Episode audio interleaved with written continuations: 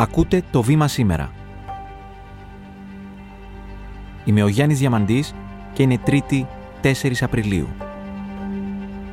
Σήμερα μαζί μας έχουμε τη Μαρίνα Καραούσου που γράφει στο έντυπο και ηλεκτρονικό βήμα θέματα από την εξωτερική ειδησιογραφία. Γεια σου Μαρίνα, σε ευχαριστώ πολύ που είσαι μαζί μας. Γεια σου Γιάννη, εγώ ευχαριστώ για την πρόσκληση. Ομολογώ ότι διαβάζοντας το έντυπο βήμα, ο τίτλος του άρθρου σου μου προκάλεσε έτσι ένα ιδιαίτερο ενδιαφέρον. Εταιρεία θάβει το διαδικτυακό παρελθόν μας.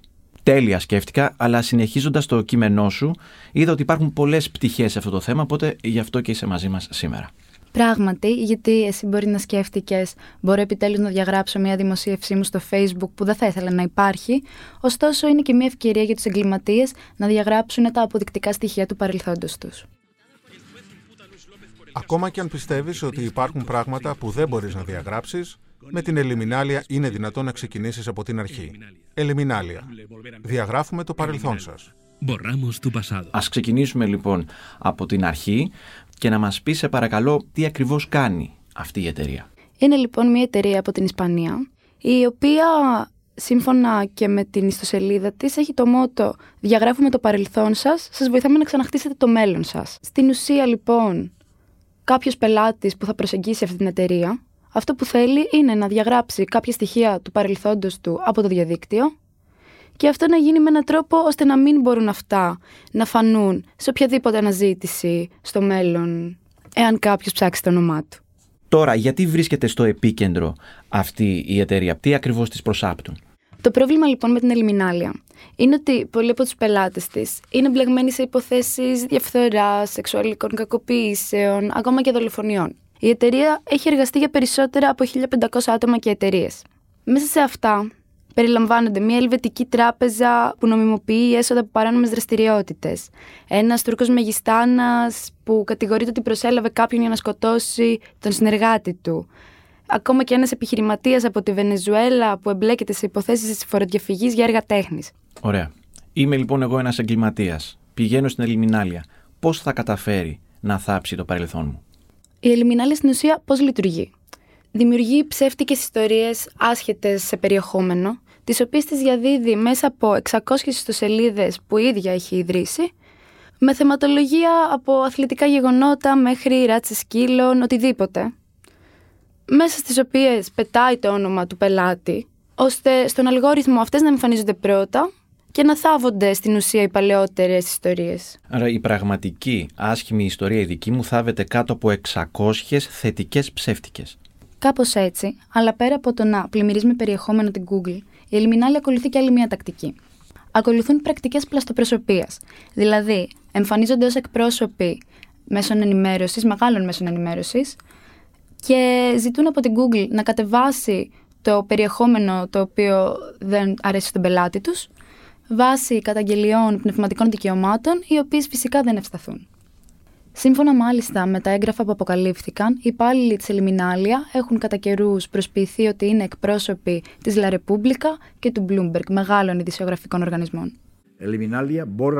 Η Ελιμινάλια διαγράφει πλήρως τις πληροφορίες από τη μηχανή αναζήτησης Google, αλλά και από τον διακομιστή όπου αποθηκεύονται οι πληροφορίες.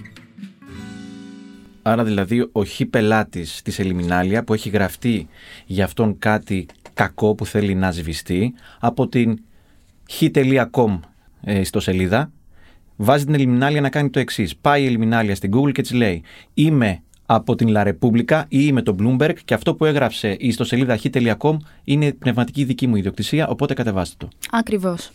Και η Google πείθεται; Έχει πιστεί.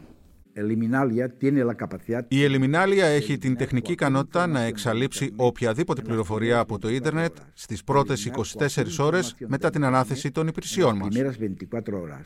Έχουμε κάποιο στοιχείο σχετικά με το πόσες ιστορίες έχει κατορθώσει η Ελιμινάλια να θάψει; Η ίδια η εταιρεία διακηρύττει στην ιστοσελίδα της τα διαπιστευτήριά της, τα οποία περιλαμβάνουν 8.260 ιστορίες επιτυχίας, success stories, και 99% ικανοποιημένους πελάτες. Εφόσον όμως, όπως η ίδια κηρύττει, δρά υπό άκρα μυστικότητα, πώς φτάσαμε στα ίχνη της; Τα τεχνάσματα παραπληροφόρησης τα οποία χρησιμοποιεί η συγκεκριμένη εταιρεία έφερε στο φως της δημοσιότητας μια δημοσιογραφική κοινοπραξία, η Forbidden Stories, Η δημοσιογραφική αυτή κοινοπραξία αποτελείται από 20 μέσα, όπως η Washington Post, η Guardian, η Le Monde και η El País, που φημίζονται για την εγκυρότητά τους. Λένε ότι το ίντερνετ δεν ξεχνάει ποτέ. Μέχρι τώρα, σε μια μεγάλη απόφαση, το ανώτατο δικαστήριο στην Ευρώπη αποφάνθηκε ότι η Google και άλλες μηχανές αναζήτησης όπως αυτή πρέπει να διαγράφουν αποτελέσματα αναζήτησης όταν αυτό απαιτείται. Το αποκαλούν το δικαίωμα στη λύθη. Και η Ελιμινάλια τι ισχυρίζεται για τις πρακτικές της; Η Ελιμινάλια υποστηρίζει ότι λειτουργεί κυρίως βάσει του δικαιώματος στη λύθη. Το δικαίωμα στη λύθη είναι ένα δικαίωμα της Ευρωπαϊκής Ένωσης, το οποίο στην ουσία επιτρέπει στον καθέναν από εμάς να διαγράψει από το διαδίκτυο ένα περιστατικό το οποίο δεν θέλει πλέον να τον ακολουθεί εφόρου ζωής και πληροφορίες προσωπικού χαρακτήρα που δεν επιθυμεί πλέον να υπάρχουν στο διαδίκτυο. Αυτό μπορεί να είναι ένα τραυματικό γεγονός, όπως για παράδειγμα το να εμπλέκεται κάποιος σε μια υπόθεση ως θύμα και το όνομά του να υπάρχει στο διαδίκτυο μέσα σε αυτή την υπόθεση και να μην θέλει πλέον να εμφανίζεται και να τον ακολουθεί. Επειδή πολύ για την ελιμινάλια λέμε, όπως η Facebook για παράδειγμα έχει τον Mark Zuckerberg, η Twitter έχει πλέον τον Elon Musk ε, και η ελιμινάλια έχει κάποιον συγκεκριμένο. Θες να μας μιλήσεις λίγο για αυτόν; Προφανώς και η ελιμινάλια έχει έναν ιδρυτή.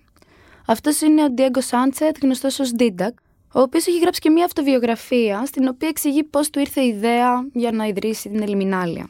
Η αφορμή λοιπόν ήταν ένα δικό του προσωπικό βίωμα, το οποίο πήγαινε πίσω στην παιδική του ηλικία, καθώς ο ίδιος πέρασε δύσκολα παιδικά χρόνια, μεγάλωσε σε ένα ίδρυμα στη Βαρκελόνη, είχε παραβατική συμπεριφορά, δεν τα πήγαινε καλά στο σχολείο. Σε ηλικία 12 ετών κατηγόρησε έναν ντόπιο επιχειρηματία για σεξουαλική κακοποίηση. Η κατηγορία ήταν ψευδής. Ωστόσο, η υπόθεση έφτασε στην δικαιοσύνη και ο επιχειρηματίας καταδικάστηκε και φυλακίστηκε. Αργότερα ο Ντίντακ μετάνιωσε για αυτή του την πράξη, μάλλον δεν γνωρίζουμε, ωστόσο ανακάλυψε την ιστορία του. Με τις δικαστικές αρχές όμως να μην αθωώνουν τον επιχειρηματία και δεν βγήκε από τη φυλακή. Εκεί όμως ο Ντίντακ βρήκε την ευκαιρία. Αρχικά διέγραψε οποιοδήποτε διαδικτυακό στοιχείο συνέδεε τον ίδιο με αυτή την υπόθεση, δηλαδή πλέον δεν υπάρχει κάτι στο διαδίκτυο σχετικά με αυτό, και σκέφτηκε ότι θα μπορούσε να κάνει το ίδιο πράγμα και για άλλους ανθρώπους που θέλουν να διαγράψουν κάποιο γεγονός του παρελθόντος τους. Το ενδιαφέρον ωστόσο είναι ότι όταν ο επιχειρηματίας εν τέλει αποφυλακίστηκε, ο Ντίντακ τον προσέλαβε στην Ελιμινάλια όπως και τον γιο του. Αν πιστέψουμε την αυτοβιογραφία του Σάντσεθ, έχει ξεκινήσει πραγματικά για καλό σκοπό όλο αυτό. Βέβαια, τα ερωτήματα γύρονται μετά με όλα τα στοιχεία που μας έφερες.